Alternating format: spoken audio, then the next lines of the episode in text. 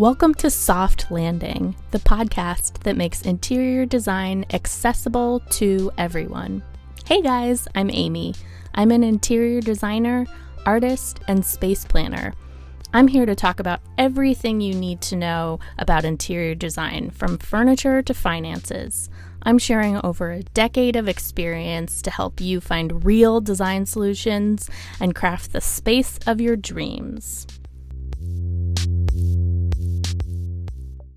Hello, and thank you so much for tuning in today. It's pretty common for someone to ask an interior designer exactly what it is they do, or how they are different from a decorator or even an architect. There is really so much overlap between all the disciplines of built environment designers.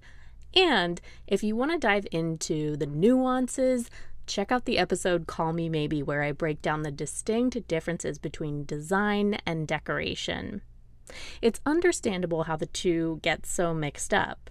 Interior design is still a fairly new profession, and the earliest examples are hobbyist decorators and homemakers. But one person comes to mind when I think of the big turning point in this industry when the creation of space stopped being seen as a hobby and started being respected and compensated as a true profession. That person is none other than Florence Knoll, interior designer, space planner, furniture designer, and trailblazer. Today, we are going to look at Florence's life and work, how you can incorporate her style into your home, and how she took an important role that was otherwise dismissed as frivolous and turned it into the valued skill and service we have today. But first, let's talk about the color of the week. Last week, the historic James Webb Space Telescope showed off its very first images of deep space. And while these images have major implications beyond the scope of this podcast, an interesting fact about the pictures in their raw state, they are black and white. The telescope takes pictures in grayscale to capture brightness, and additional filters are used to capture the wavelengths of infrared light. That is an approximation of what we believe the colors would look like. So, although the stars, nebulas, and galaxies appear to look like a blurry string of multicolored twinkle lights, rest assured, deep space is dark black. That is why today our color of the week is Benjamin Moore Space Black 2119 10. Black in general has made a huge comeback over the last three years. Historic homes have opted to be painted from head to toe in daring shades of black that serve a more modern and monolithic aesthetic. And yes, a touch of goth. In a world where white and stainless steel window frames were kings of the castle, now the modern move is to have frames in black. A color like space black can be the perfect way to introduce this modern, bold move. Whether you're painting a collection of picture frames a single color to unify them, or even being so daring as to paint all the trim and baseboards in your home this color to tie into that fabulous wallpaper you chose. Space Black has a softness to it that won't feel overbearing, but will bring a profound sense of stillness to any room. It's as relaxing as the night sky itself. This episode is brought to you by Soft Landing Studio. If you enjoy this podcast and want to take your space to the next level, you can book a virtual appointment with me to review your home, office, or retail project. Whether you want a quick brainstorming session, a series of regular check ins during your renovation, or to work with my full interior design services. We will talk through all your interior design goals, dreams, and aspirations and give you a roadmap to get there. Go to www.softlandingstudio.com to schedule your experience now. And while you're there, don't forget to download the absolutely free Guide to Getting Started. This fun filled PDF quiz will orient you at the very beginning of your interior design journey. If you know you aren't 100% happy in your space, but you don't know what to do about it, this guide is for you. You will be directed towards big idea solutions so you'll know what to do and, most importantly, what to avoid. Go to www.softlandingstudio.com for your free copy today. Our dear Florence Knoll was born in Michigan as Florence Schuster, and many close to her called her Shoe as an endearing nickname. Florence was tragically orphaned at a young age and wound up at the Kingswood College Prep and Boarding School, which was associated with none other than our beloved Cranbrook. If you've listened to the episodes My Father's House or Ray of Light, this school will sound familiar. Led by Eliel Saarinen, Cranbrook produced many great American architectural designers of the mid century modern movement. Florence is a shining example of this. At age 14, she decided to design a house as part of her studies and introduced thoughtful design moves such as car garages that had roll up doors on the front and back as she was learning to drive and hadn't got the hang of backing up yet. Her design was communicated via a three dimensional scaled model and caught the eye of Eliel and his family. They soon took Florence under their wing. Many sources claim they basically adopted her as she lived with them until graduation. After her time at Cranbrook, she studied at several other prestigious schools, and her internship resume reads like a who's who of modern architecture. Walter Gropius, Mies van der Rohe, Marcel Breuer, and Alvar Aalto all contributed to Florence's education. She trained as an architect, but she was drawn to interiors and furniture, thinking deeply about the human interactions and behavior that occurs in any given space. And when she met her future husband, Hans Knoll, whose family business was furniture, that's when things really started to synergize. Florence was able to help Hans position and market his furniture. She created multiple arms of the business to help fully integrate the design experience. It wasn't just a furniture showroom or catalog, it was a full service treatment. There was Knoll Textiles, a unique collection of fabrics that could be used on all Knoll upholstered pieces, custom made to order, of course. The look and feel of these fabrics were a strong departure from the decorator world to date. What would normally be a catalog of delicate florals, damasks, and silks was replaced with sturdy upholstery reminiscent of business suit jackets. Simple, flat woven, small scale gingham, subtle pinstripes, and tone on tone herringbone, mostly made from wool took up the better part of the selections. This was a welcome change and helped propel the furniture world out of the stuffy, antiquated decorating world into the modern era.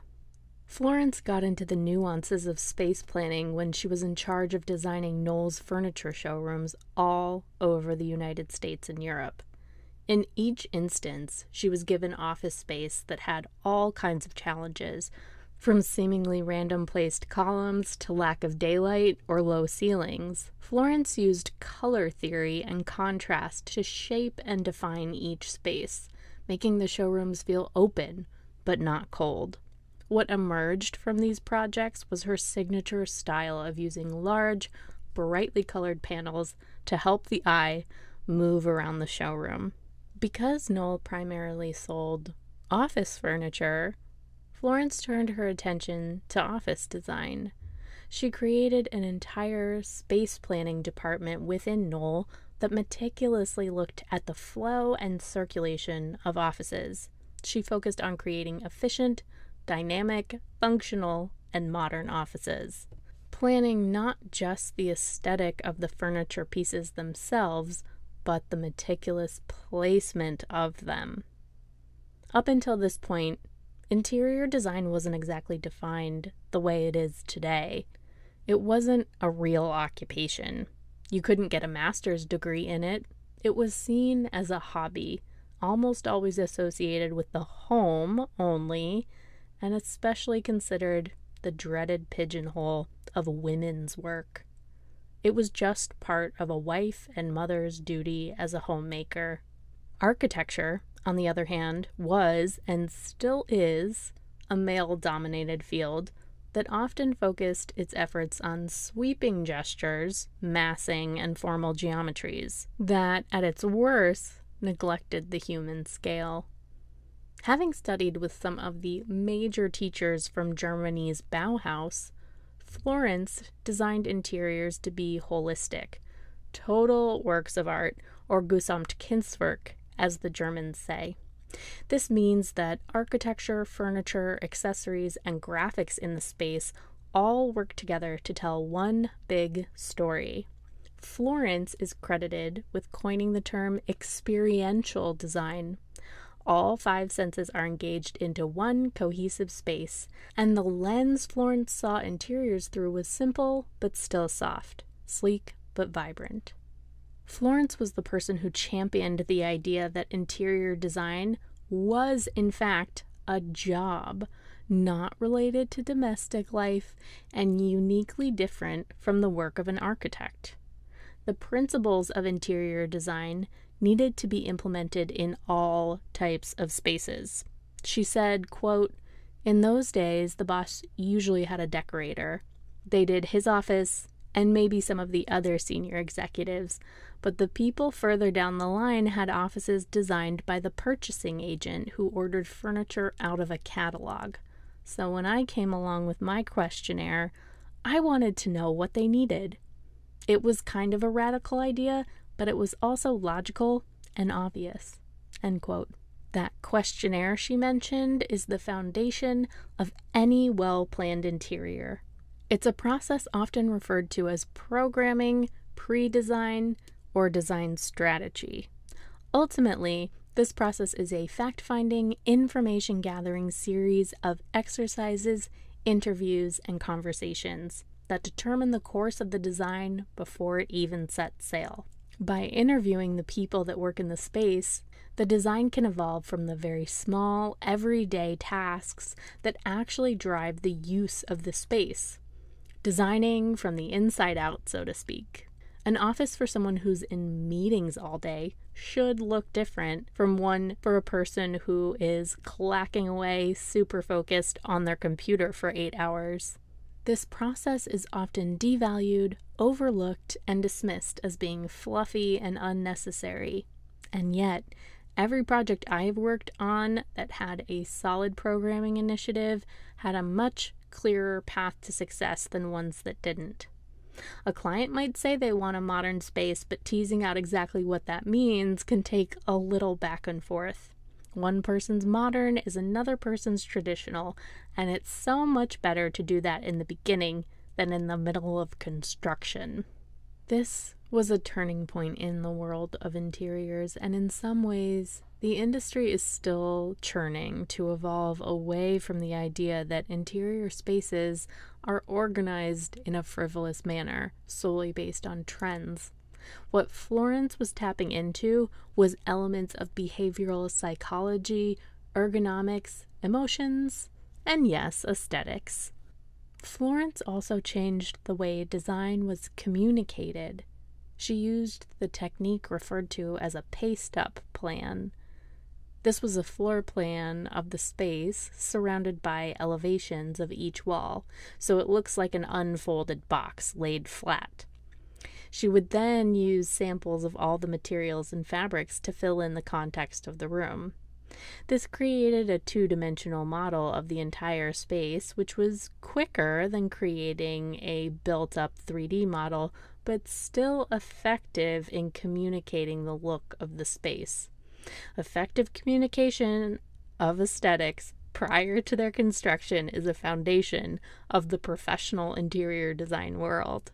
Collaboration between different designers can either make or break a project, and Florence was an alchemist when it came to finding the right people for the job. She used her Cranbrook connections to commission furniture and accessories from prolific designers such as Harry Bertoia, Eero Saarinen, and Isamu Noguchi. The iconic tulip, womb, Barcelona, and Bertoia chairs were all commissioned by Florence for Knoll. But she did her fair share of her own furniture design.